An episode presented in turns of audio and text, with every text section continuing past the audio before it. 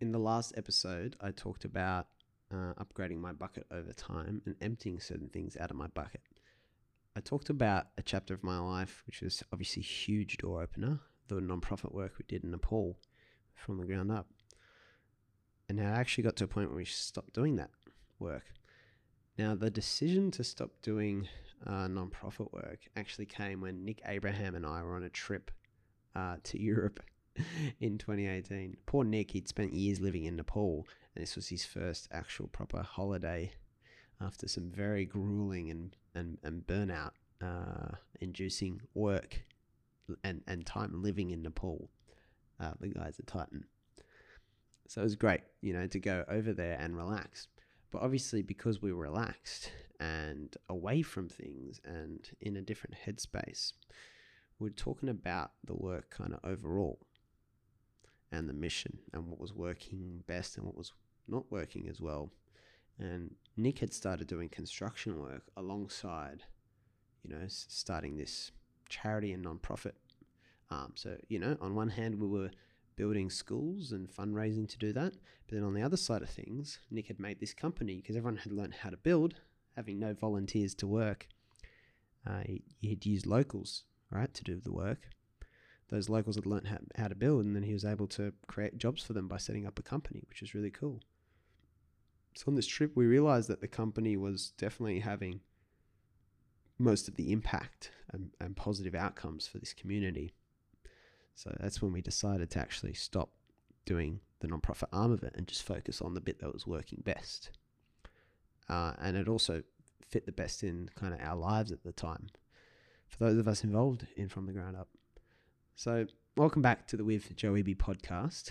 Um, we talked about the bucket. It was part one last time. Now it's the bucket part two, and uh, basically the full time trap, or the importance as well of emptying the bucket. I wanted to talk about those two ideas uh, today.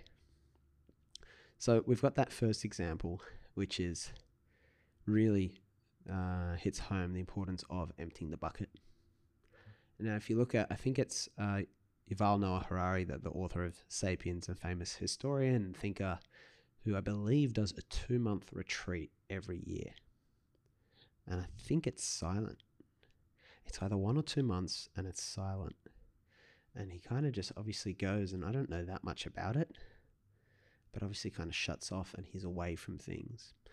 And it's pretty consistent feedback from most people who, who take a break or take time to do that kind of deep uh, deep uh, shut off from everything is that it helps thinking.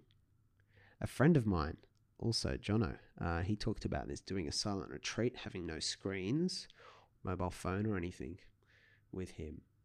And we asked him what his experience was like, and he said the hardest, the biggest challenge was not having a pen and paper to write down all the ideas I was having. It was just that powerful to open up his mind and let new things in or out, whatever's going on there. And uh, he just found it incredibly powerful. And I, I just, all the people I talk to, when you go on holiday or you go on retreat or you do something that breaks the routine you're in, in other words, something that empties the bucket kind of for, for a while, you get to look at things critically and objectively and often make the, the best and most important decisions about how you fill that bucket back up on the 2018 trip, Nick and I not only stopped uh, doing the nonprofit work, which Scott was was involved in as well, part of the leadership for that. We came back and we decided that we needed to restore the social fabric of our lives too. We'd spent so much time working on our businesses and projects that we'd kind of withdrawn a bit from feeling connected to people. And the next year was when we kind of got into things like I, I never stop. I got laughed at the other day for talking about it so much on a deep thinking podcast, but karaoke.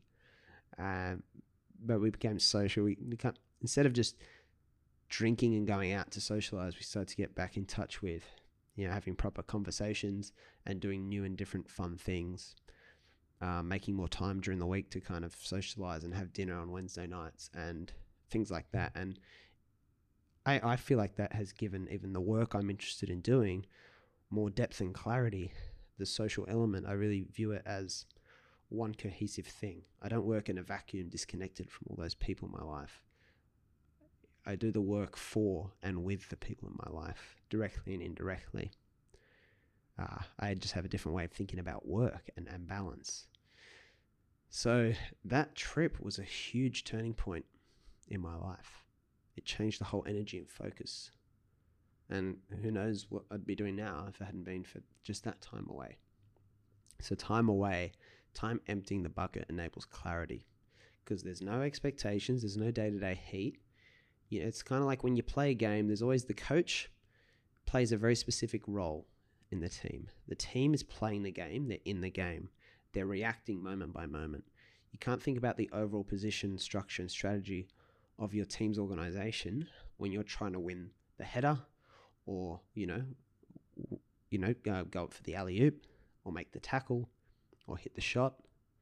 And that's why the, the coach, whose job is just to look at the whole thing, has a great perspective. Now, in our own lives, it's hard to have a full time coach. People try and outsource it with varying degrees of success.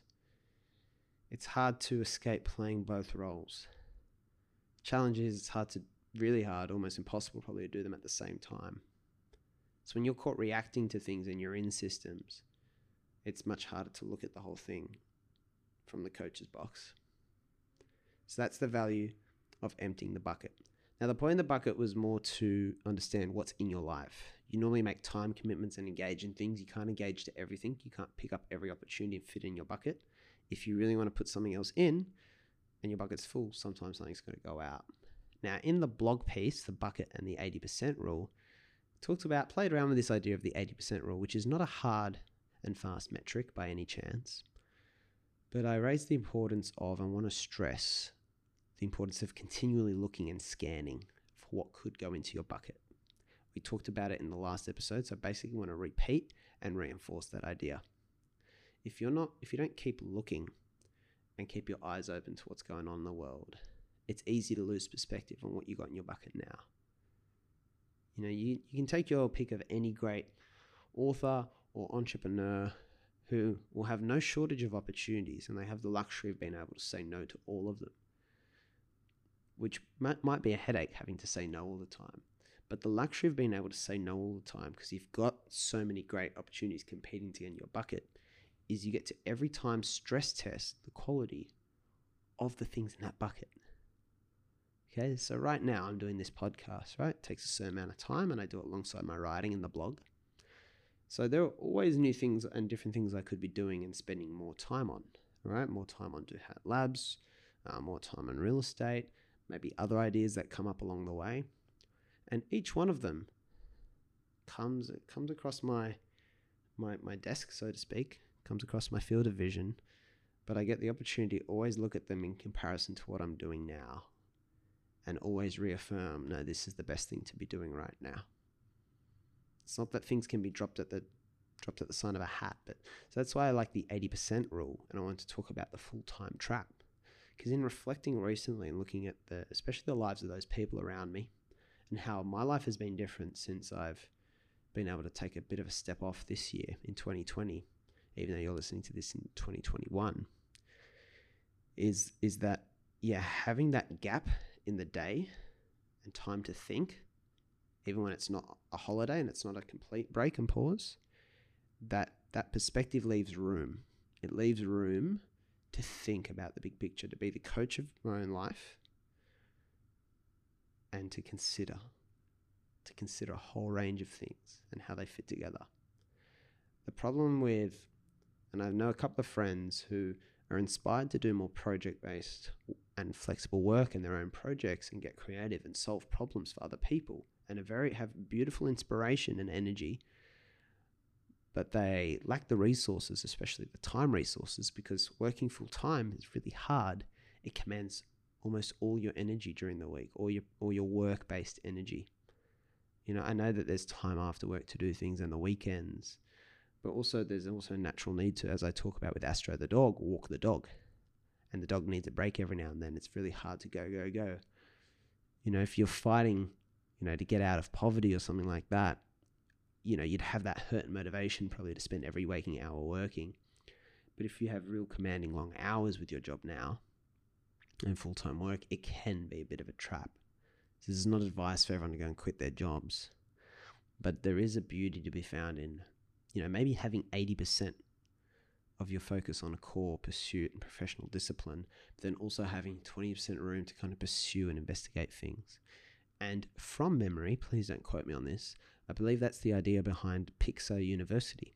So Pixar, the company, allow their uh, team uh, 20% of their t- work, working allotted time to go and explore their own interests and projects and use resources from the Pixar University that they've collated and keep for them. Uh, or I believe it's things they can learn about, sorry, within the university. But they allow that time for that clarity and expression. And what happens? It's kind of smart if they still want to work at Pixar, they get to obviously keep exploring new things. And it's almost like that 20% should never be filled. That energy and time taken to be able to explore and do new things hopefully never gets fully filled and taken away. But it also gives them perspective on what they're doing now. And that enables you to confirm, no, this is the thing I want to be doing now. And then you can probably double down on that instead of flaking. Right? You don't want to distract people, worry about them leaving. It seems like that culture is about showing them the great reasons to stay ironically by giving them access to more. You know, now the ultimate example is probably the project we ran be launching probably around the time this podcast is out. Is that is the first book by Duhat Labs, first project rather, which happens to be a book, where we got obviously the the six other authors plus Scott and myself to write basically um, about advice to our 18 year old selves, or basically what turned into just writing our stories and obviously this was just very time efficient for everyone to do. So the couple people in our the authors for our project who are um, working full time jobs because this was a short term project. It was a bit of a sprint. It wasn't too commanding energy and time wise to write this write a, just a chapter for the book. If they'd had to write it over a year, it would have been a much bigger challenge. But the whole focus of Duhat Labs is, is lowering that barrier to entry. And rather than a sales pitch for Duhat Labs, that's a sales pitch for that idea of how can you lower the barrier to entry? Because something you might be able to spend a small percentage of your time on might blossom into something big. You know, 80 20 rule, right? Not all effort in is proportionate to the, the reward that comes out. Often, what you spend 20% or 10% of your energy, time, and effort on might produce 80% or more of the rewards. So that's a little bit, it's just a way of thinking about it. There's no hard and fast rules, there's no perfect solution. But the reality is, if all your time and energy is locked up, you are forbidden from investigating more. I mean, if you don't have time to read books, at the very least, which is the lowest barrier to entry to new ideas and perspectives that, that exists, if you don't have time to listen to an audiobook, then your bucket's probably quite full and so heavy that you're not moving around and you can't find other things. So you'd have to be quite satisfied with the room you're in now. Otherwise, nothing's going to change. You do what you always did, you get what you always got after all. So, questions How full's your bucket? When's the next time you're emptying your bucket? And how will you follow the 80% rule of thumb? Remember, if you're listening for the first time, to go back to the start. This podcast is meant to be consumed episode by episode in order that they were made, ideally. And also remember to share this with others because the best way to open a thousand doors for you is to concentrate on opening doors for others. Thank you very much. This has been the With Joe Eby podcast, and we will see you again tomorrow.